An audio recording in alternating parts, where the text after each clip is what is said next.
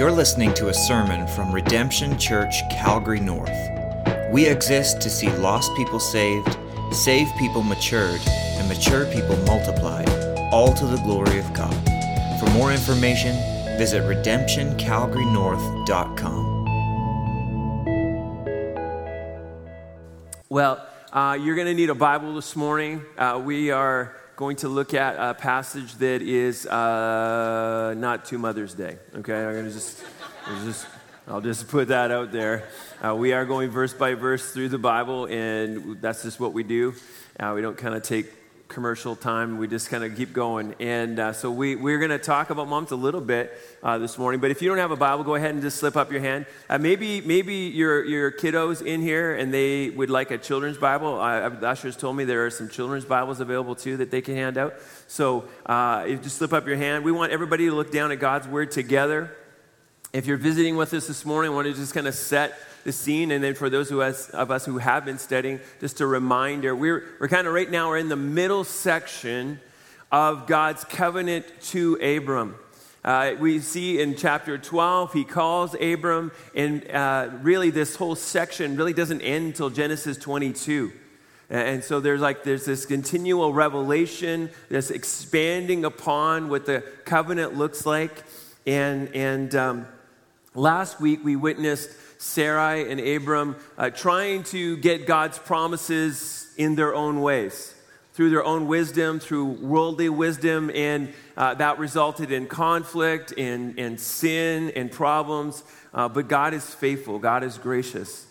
And as we're going to pick up the text this morning, as we continue this idea of the covenant, it's not a new covenant being formed this weekend uh, as we look at Genesis 17. It, it, is, it is a continuation of the covenant that God has given them, and now we're going to see a sign given for the covenant.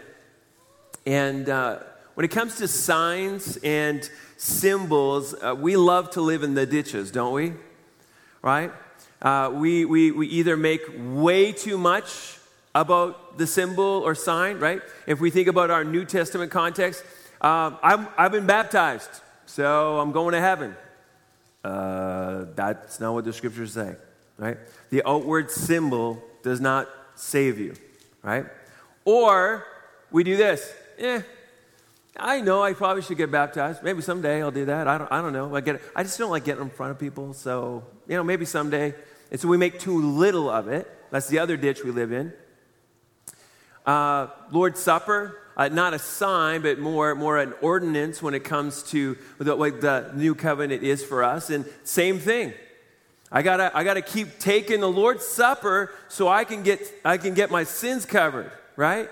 Rather than I'm taking the Lord's Supper because my sins are covered.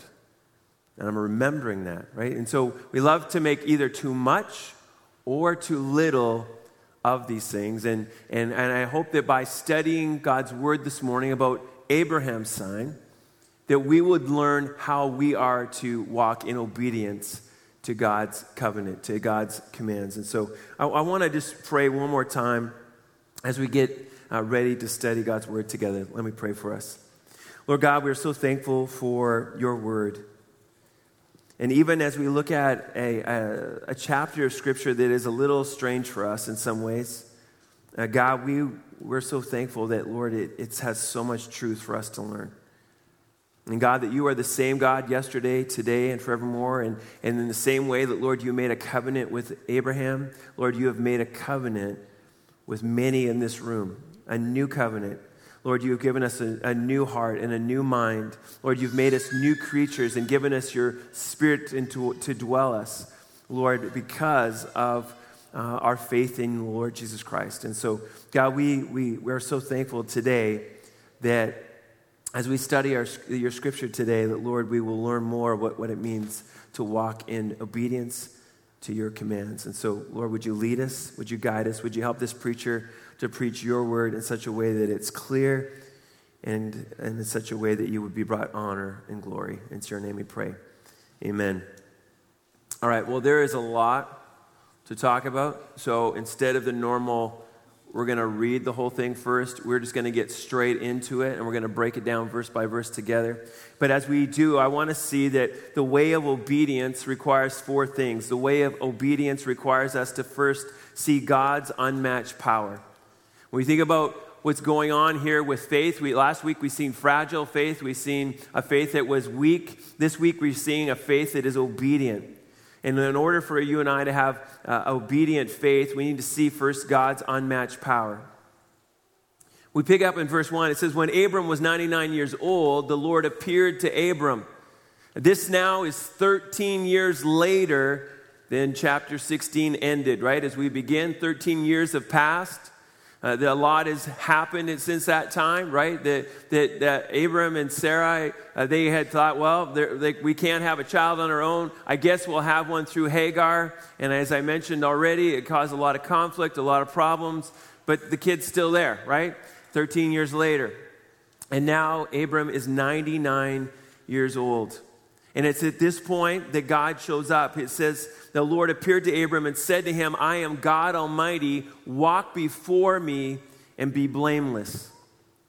As we see God's revelation continue to come, we see that the covenant, although God was the one who made the covenant with Abram, there is still a responsibility on Abram's side to be a part of the covenant faith is necessary, obedience is necessary if you want to be a part of the covenant. And, and, and the people of Israel often failed in this regard. As you read through the Old Testament, they thought, hey, uh, we were circumcised. I'm part of God's family. Done.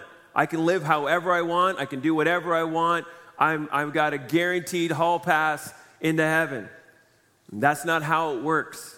And, and, and, as we read the New Testament, they, repeat, they remind the people over and over again that's never been the way. It's always been by faith.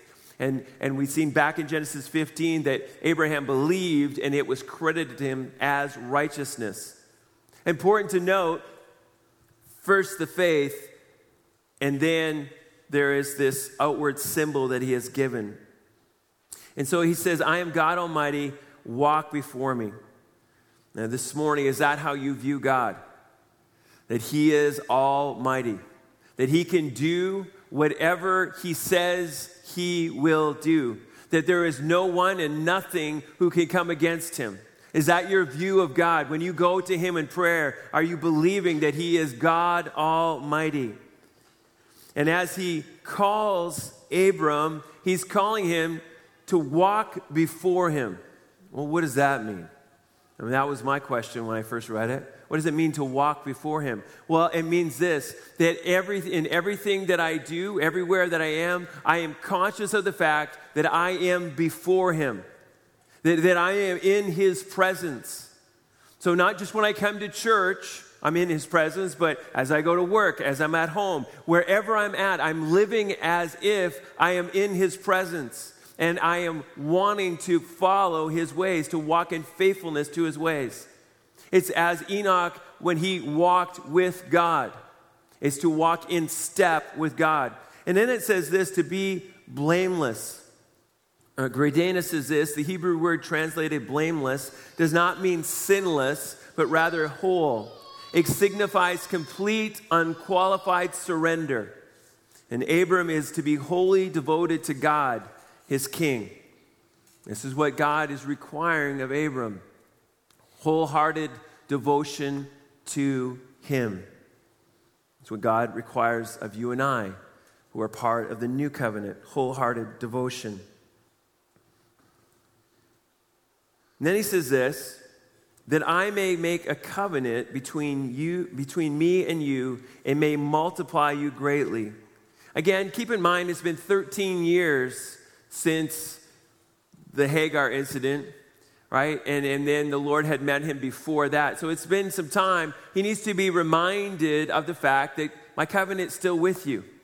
You continue to, to walk in my ways, and, and I will make my covenant with you. Nine times covenant is mentioned in this chapter. He says that he will multiply him greatly, just as he already said he would do is again just a repeating of what he said. And Abram's response is what? He falls on his face. Abram fell on his face. Eh, this is an expression of awe. It's also an action of respect towards a superior. It is a, an appropriate action for Abram to have as he comes before God Almighty, who's making this promise to him. And he's saying, God said to him, verse 3, Behold, verse 4, my covenant is with you, and you shall be the father of a multitude of nations. This is the first time we're being told that now there's going to be a multitude of nations. Before, he would have a multitude of descendants, but now it's not just descendants, but nations. And as we think about that, I think there are, there are some physical uh, facts about this, but I think there's also some spiritual implications I'm going to talk about at the end of this, the message this morning. But physically, he's already been told that Ishmael will be a people, right? Through Hagar. So Ishmael is going to be people, they're going to be a nation. There's this kid who's coming, this Isaac, we're gonna, we're going to learn about this morning. There's going to be a nation through him, through his grandson, Esau. That's where you get the Edomites from, right? So just right there, there are three nations coming from him. There's going to be a multitude of nations coming from him. No longer shall your name be called Abram, but your name shall be Abraham for I have made you the father of a multitude of nations. Uh, there was a word play going on here that, that, that this, the, the, when, you, when you hear the Hebrew for father of a multitude, it sounds like Abraham. And so now he's been given a new name. In, in, the Near East at this time, this is what kings would do. If, if there's going to be a change of an era or a change of a, a time, there was a new name given. And God is making all things new here now. He's saying, hey, the time has come. Uh, no longer will you be called Abram, now you will be called father of a multitude. Was he a father of a multitude right now? Like, can you imagine, like, hey, hey, hey, uh, name change. No longer refer to me as Abram, call me Abraham. Like, how many people were like snickering a little bit, right? Okay. 99 year old Abram, we'll call you Abraham now. You're going to be a father of multitude for sure. But in faith, that's what he starts having everyone call him, does he not? Right? He still just got Ishmael running around, right? Remember what he was called last weekend? That little wild donkey, right? He's 13 now, so he's probably full into it, right? And, and, and that's all he's got. And it's not even from his wife, it's, it's through, through Hagar, who had been given to him. So, so how, in what sense is he this? And yet he believed. He believed. Abram, uh, Ross says this uh, Abram probably encountered disbelief and concealed smiles when he instructed his servants to call him father of a multitude. And then he says in verse 6 I will make you exceedingly fruitful, and I will make you into, a, into nations, and kings shall come from you. You know what? Not just multitude of nations now, but kings will come from you. I mean, it just keeps getting better and better, doesn't it? And, and, and again, kings from Enoch, or sorry, from Ishmael, kings from Edom, from Esau, and then Judah as well. if you read in uh, Genesis 49 10, there is a prophecy given there that there's going to be, through the line of Judah, there will be a king and from that king, every knee will bow before that king. All nations will praise that king. I wonder who that king would be. Anybody know? 4,000 years later? Now, well, we know who that king is. It's, he's the King of Kings and Lord of Lords. His name is Jesus. He is the Messiah. He is the King. And so he would come through this line. And then we read in verse 7 And I will establish my covenant with between me and you and your offspring after you throughout your generations for an everlasting covenant to be God to you and to your offspring after you. And I will give to you and to your offspring after you the land of your sojournings, all the land of Canaan, for an everlasting possession, and I will be their God. Did you catch that repetition in those last couple of verses there? Like they're getting the land, fantastic, right? But but better Twice he says, I will be their God. He's committing to be their God. Now, now sometimes we, we have everything twisted, right? Especially in Canada. We're kind of like, well, you know, let's let's see who's going to be my God, you know? I choose who will be my God. And what he's doing here is quite the opposite. He's saying, I will choose to be your God. And, as we go through the Old Testament, we see his faithfulness to that commitment over and over again. Even when the people of Israel turn away, he remains committed to them. Though there is punishment, though there is discipline, he remains faithful to be their God. What an awesome thing. I mean, that is better than anything. I, um, I was at a, a conference this last week, and, and I just was, was convicted anew. I, I love the, the, the way the speaker put it. He said, You know, God didn't save you so that you could do stuff for Him, He saved you so that you could be with Him. Isn't that, isn't that such a better way to think about it? I get it, we'll do stuff but it comes out of the overflow of the relationship rather than here's the list I got to do or else he's not going to be happy. And he's committing to say, I will be with you. I will be your God, your personal God. I will love you. 24 years after first calling Abram to follow him, the Lord is now saying, At 99 years old, my power is sufficient to fulfill this he will bring about a new creation when all seems hopeless. How do you view God this morning? Do you see Him in unmatched power? Or do you feel like your enemies around you, your problems around you, are so much greater than He is? Do, do you see that He is faithful to do all that He says He will do? But what about when it comes to your sin in your life? How are you viewing sin in your life? Maybe you've been wrestling with something for a long time. Do you believe that he who began the good work in you will complete it?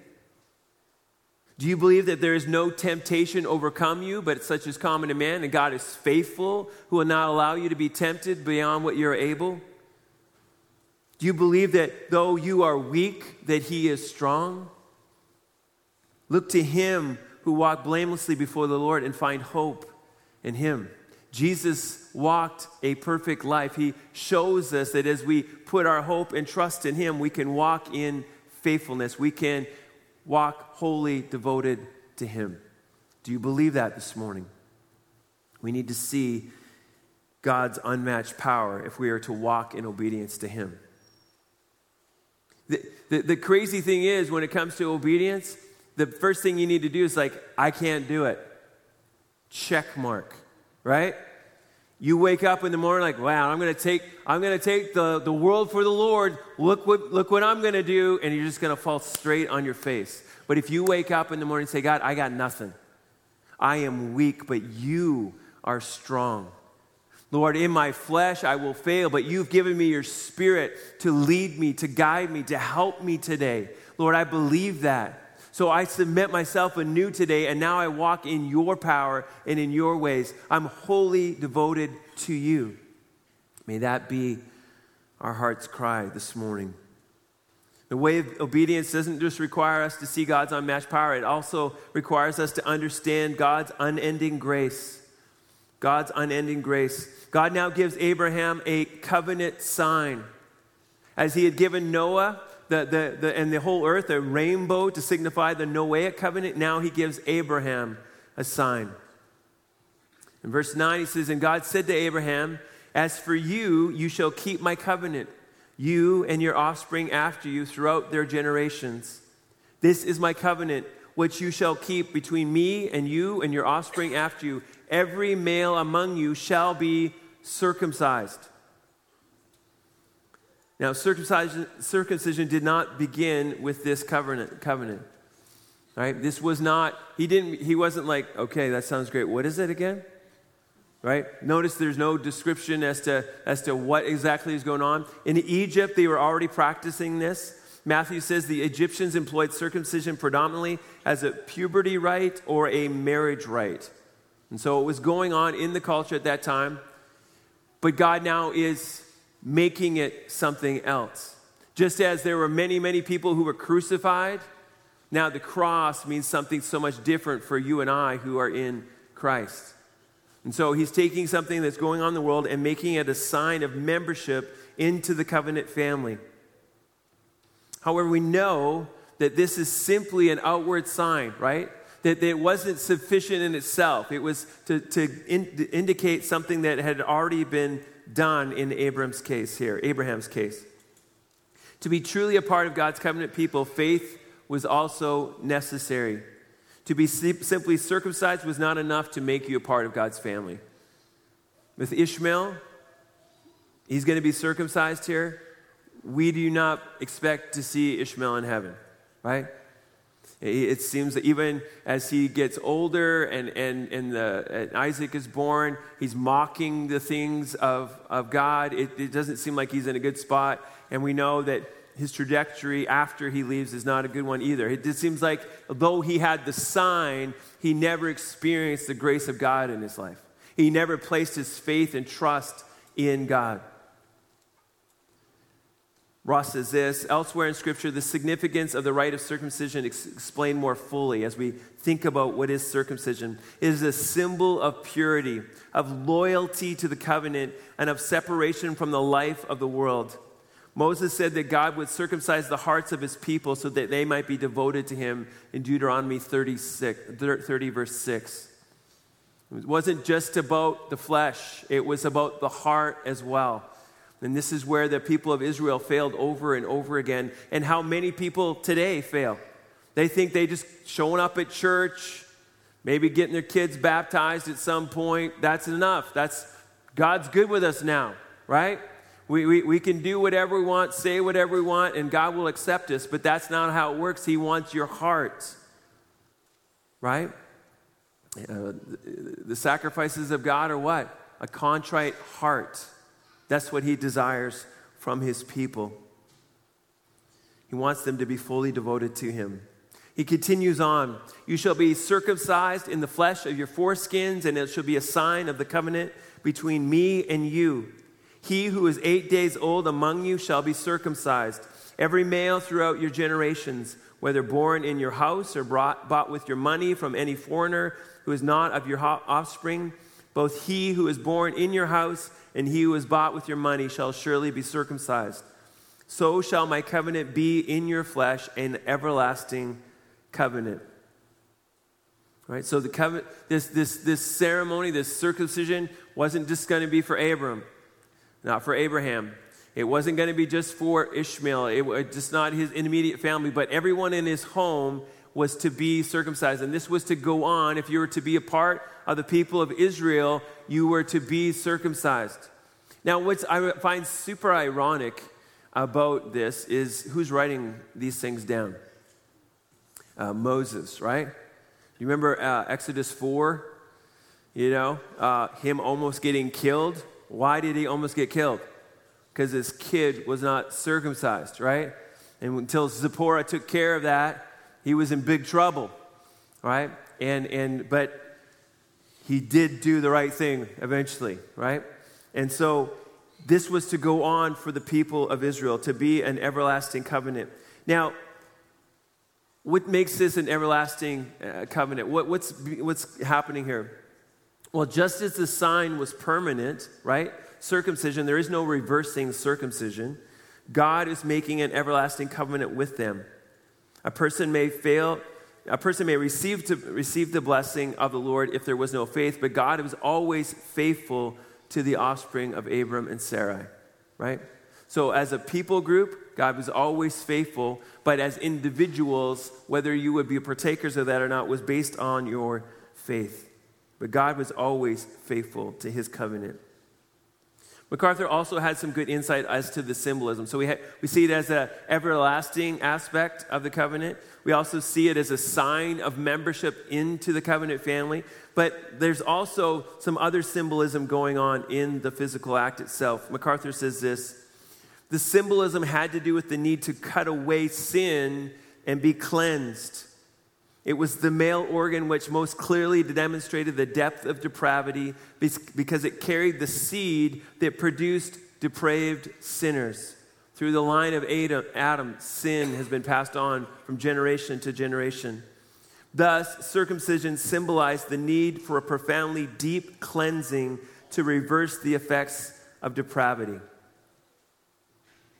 They needed to, to cut away sin from their life. They, they needed to be cleansed by God. This is what they needed. This is what you and I need. Uh, we, we, if we were to come before God, we need to be cleansed of our sins. Now, if they refused to do this, what would happen? Verse 14. Any uncircumcised male who is not circumcised in the flesh of his foreskin shall be cut off from his people. He has broken my covenant. Now, there's a word, word play going on here. If they, if they don't do circumcision, which revolved, involves cutting, if they don't do that, guess what? You're cut off from God's people. You're no longer a part of the people of God. It showed that there was no true faith, that, that you did not desire to walk in obedience to God's command. It was as simple as that. God said, if, this, if you're to be my people, this is what you must do. If you did not do that, guess what? You're no longer a part of his people. It's pretty hard for us as Canadians to hear that, right? Well, what do you mean? Like, can we negotiate? Right? Like, maybe there's more than one way. You know, God, God seems like he's pretty narrow minded here. He is very narrow minded. He says, do it my way or there is no other way. And that's what he's indicating here. The command is not optional if you're going to be a part of the Abrahamic covenant. The sign of the Abrahamic covenant did not save them, but spoke of the work of God in their lives. By faith, God would be their God and they would be his people. He would cause them to be set apart and to be holy. He would cleanse them. He would eternally be their God. This was the symbolism of circumcision. The sign pointed to the grace of God in Abraham's life and in all who would follow after the Lord. Baptism is now that for you and I. When we're baptized, baptism does not save us. It, it rather indicates that we have been saved, that we have been identified with Christ's death, burial, and resurrection, right? The going down into the water and coming back up symbolizes the new life that has been given us through Jesus Christ. His death has become our death. His, his, pen, his paying the penalty for our sin, uh, for sin has become our sin.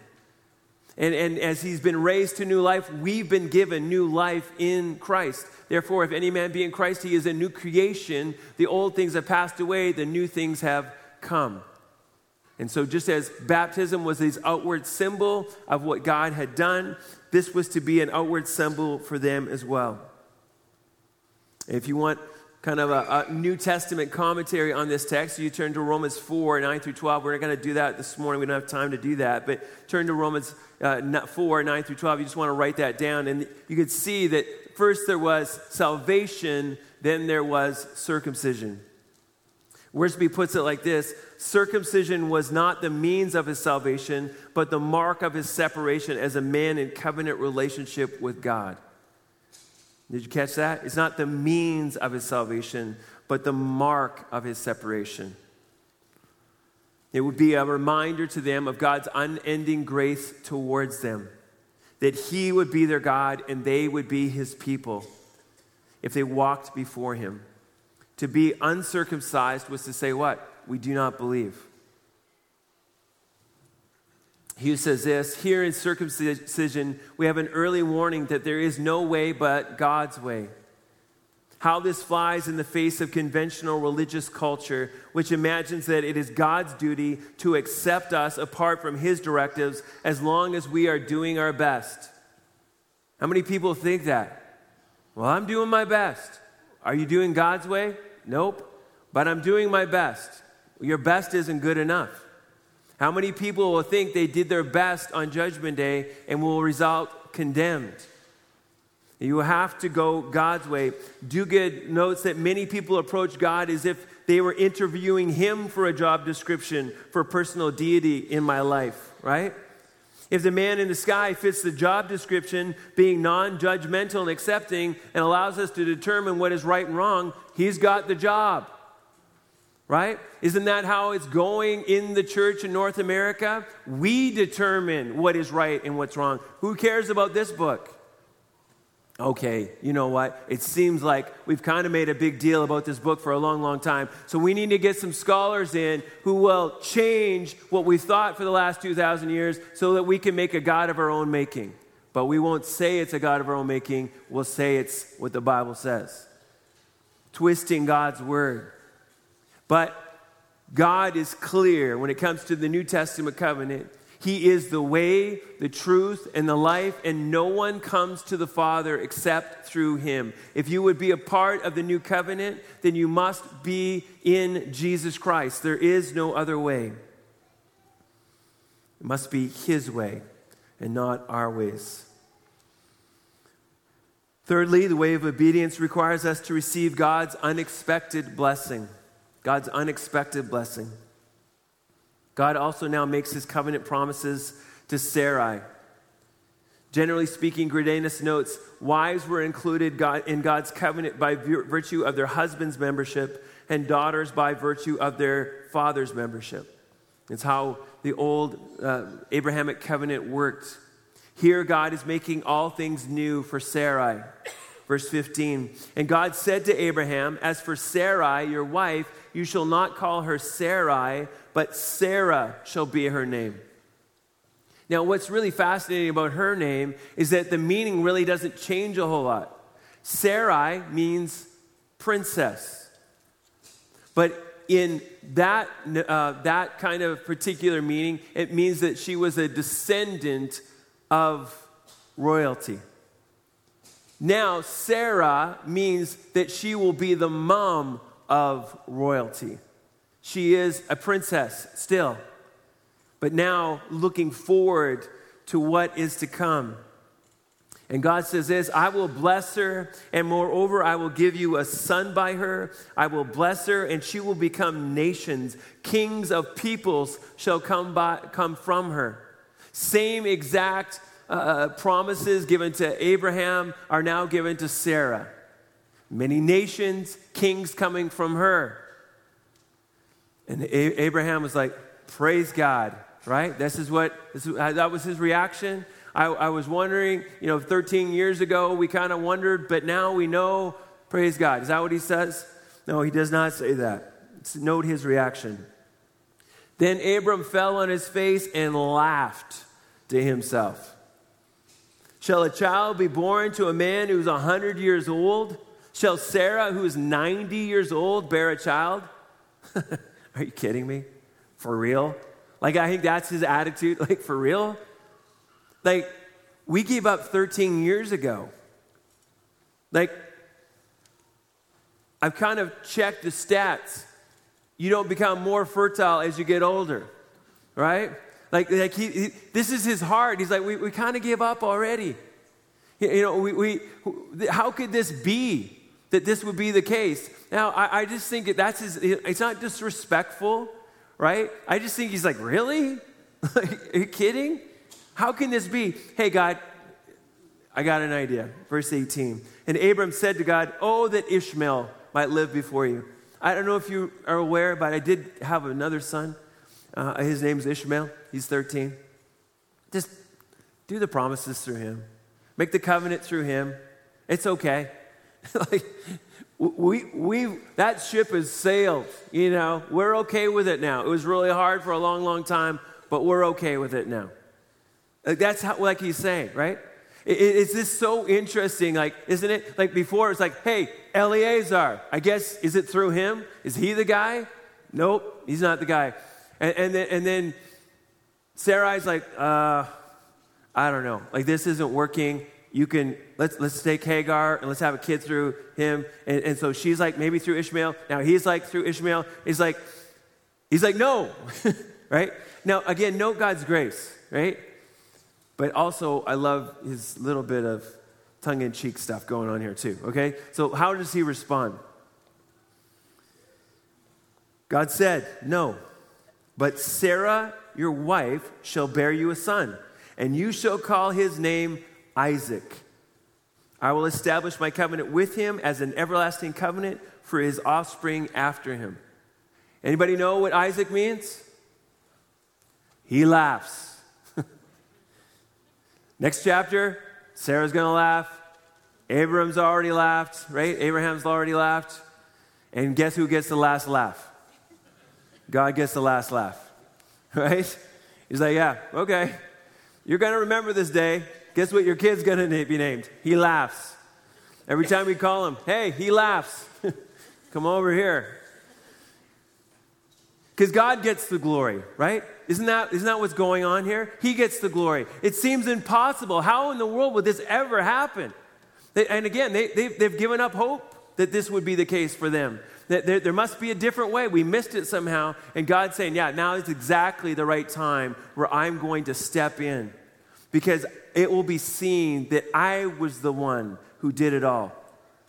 There's no, there's no chance that Abraham and Sarah are like, yeah, well, we just, you know, we, we were really fit. And, uh, you know, we ate well. And, you know, apparently, and we don't, we, it was us. They, they, do, they do know it's not them.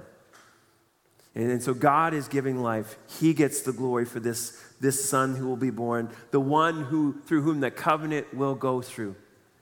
Not through Ishmael, through this son. The everlasting covenant will come through him. As for Ishmael, I have heard you. Behold, I have blessed him and make him fruitful and multiply him greatly. He shall, ha- he shall father 12 princes, and I will make him into a great nation. He's going to be blessed. On this earth, he's blessed. He, he, he's, he's, he's going to win a lot of uh, battles. He's going to have 12 princes. He's going to be a wealthy guy. He, he's he's going to have many, many descendants.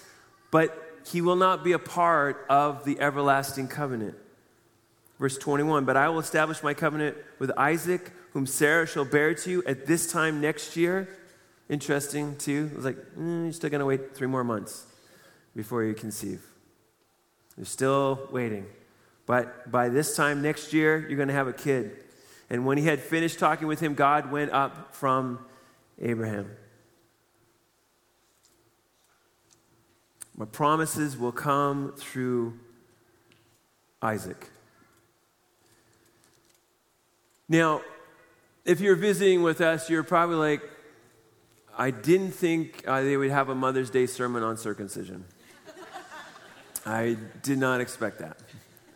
Of all the passages, I would not have expected this.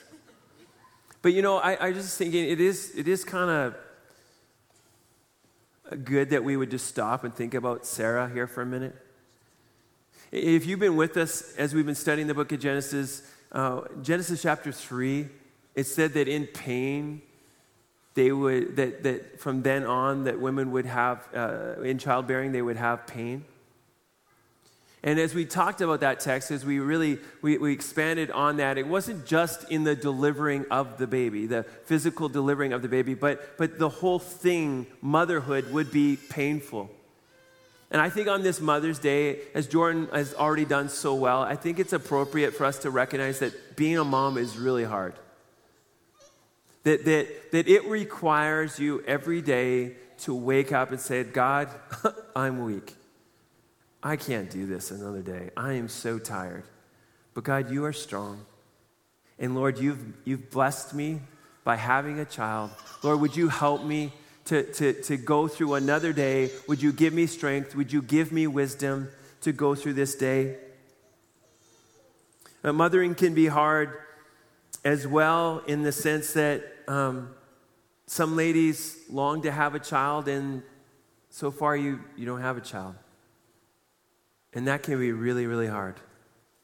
And I, I would just point you to Sarah here this morning. And for, for some, maybe your story will be Sarah's story. You, you'll wind up having a child unexpectedly.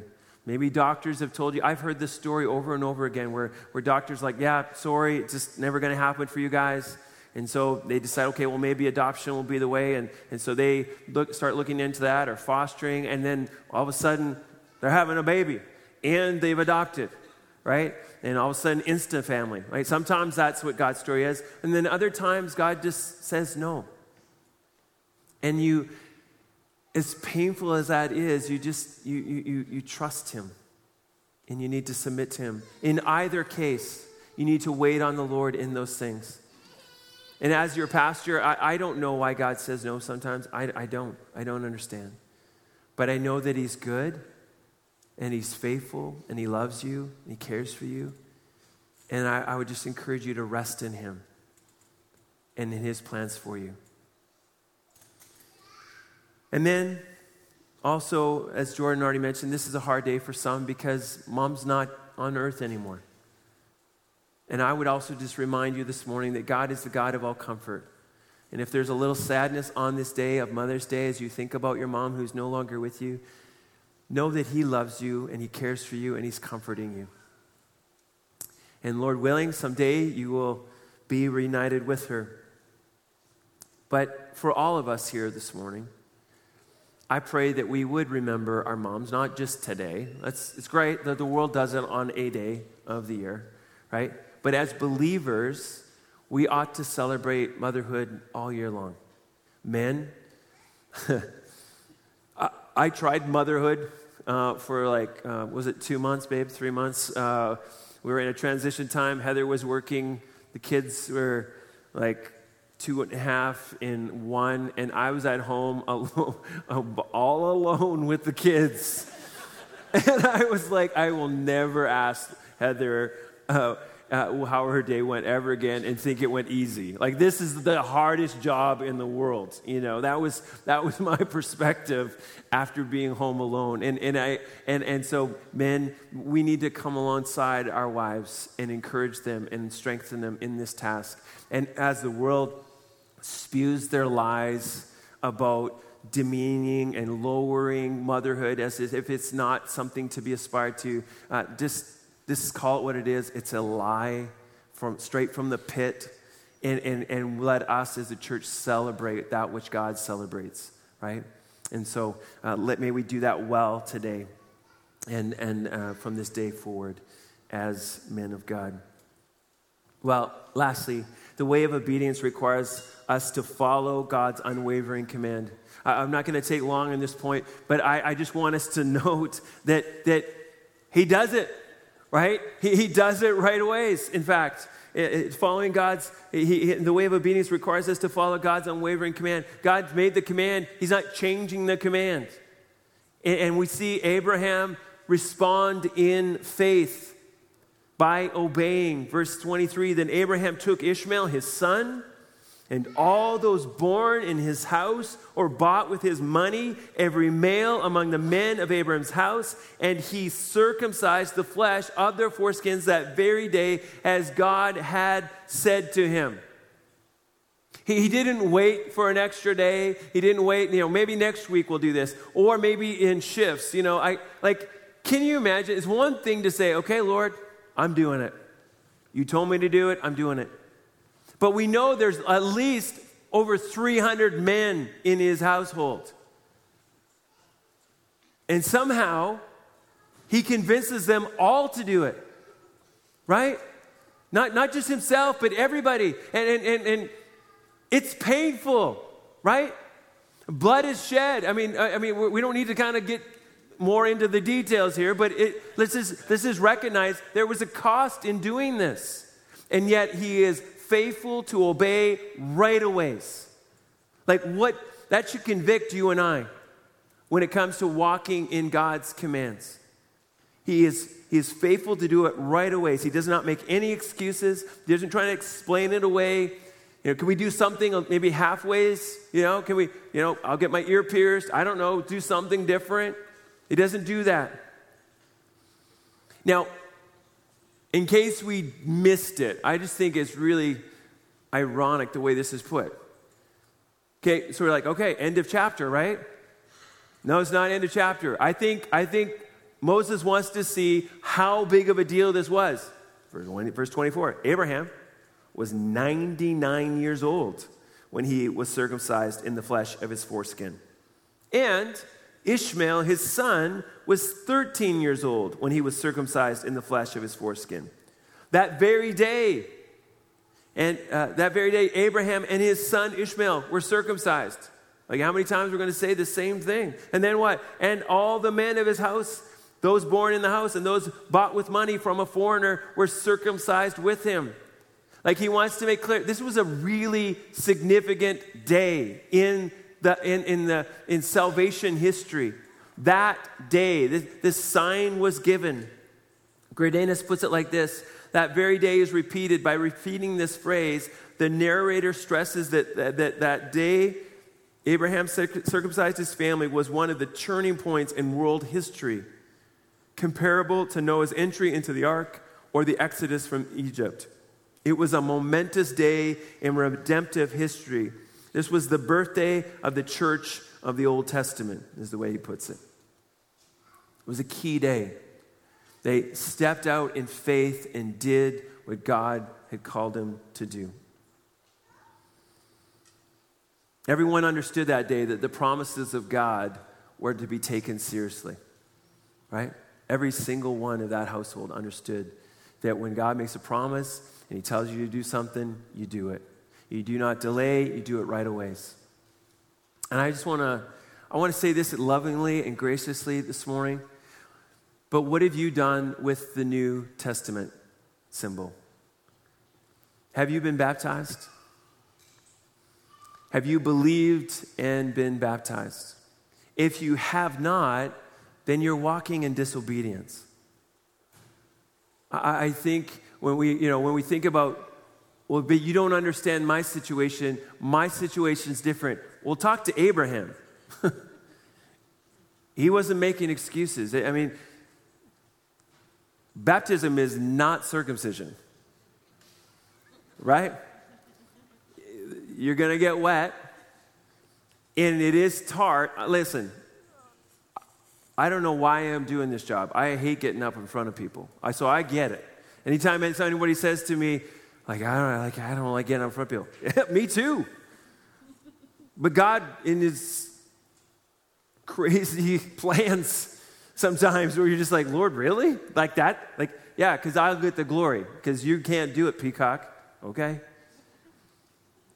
But some of you, they're like, I, I do it, but I just don't want to get up in front of people, and I get really nervous.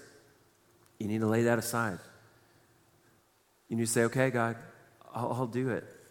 You called me to do it. It's a sign that, that, that I've walked in, obe- uh, that I've, I've become your child. And so in obedience, I'm going to I'm going to do it. It doesn't save you, but by you ignoring it and not doing it, you're walking in disobedience. And so I want you just to, to think about that this morning. When will you be baptized?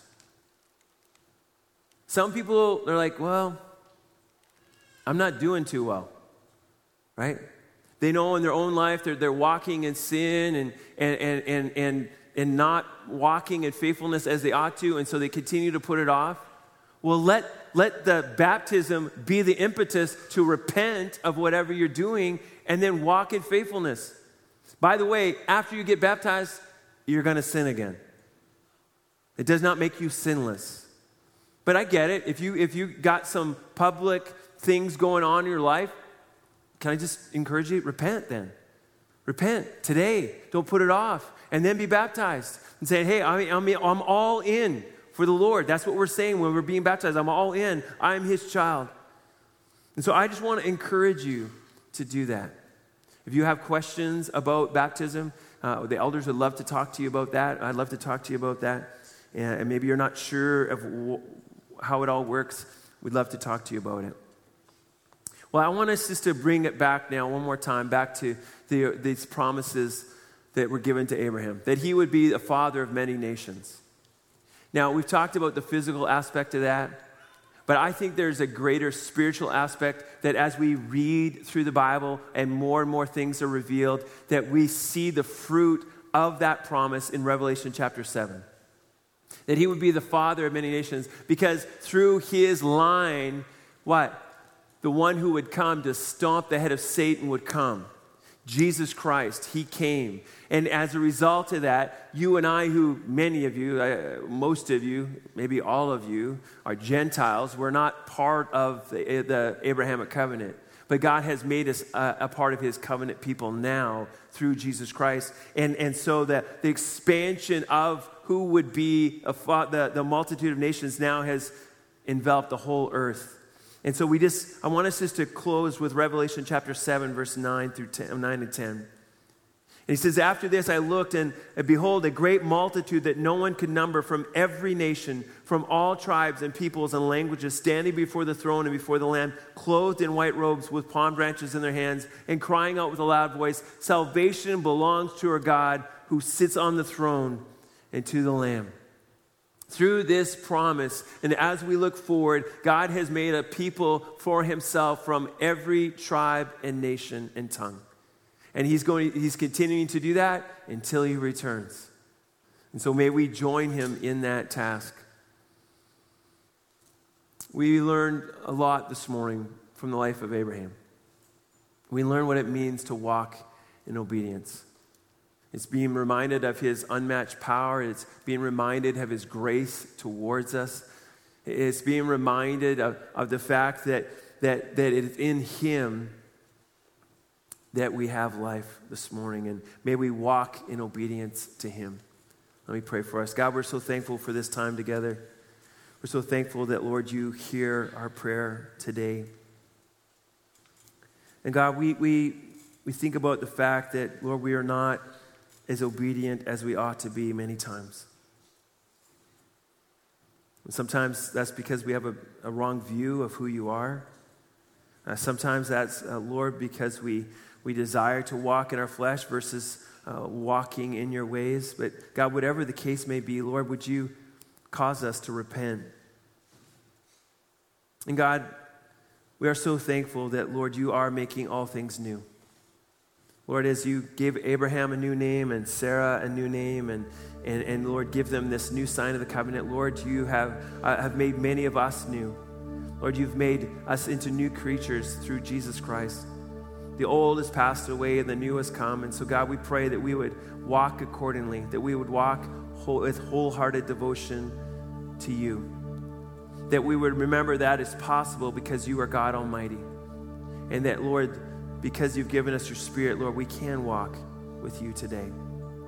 Lord, if there be anyone here this morning who has never placed their hope and trust in you, God, I pray that today would be the day where they would see that, Lord, you have made a way through Jesus Christ that they too might be saved. And it's your name we pray. Amen.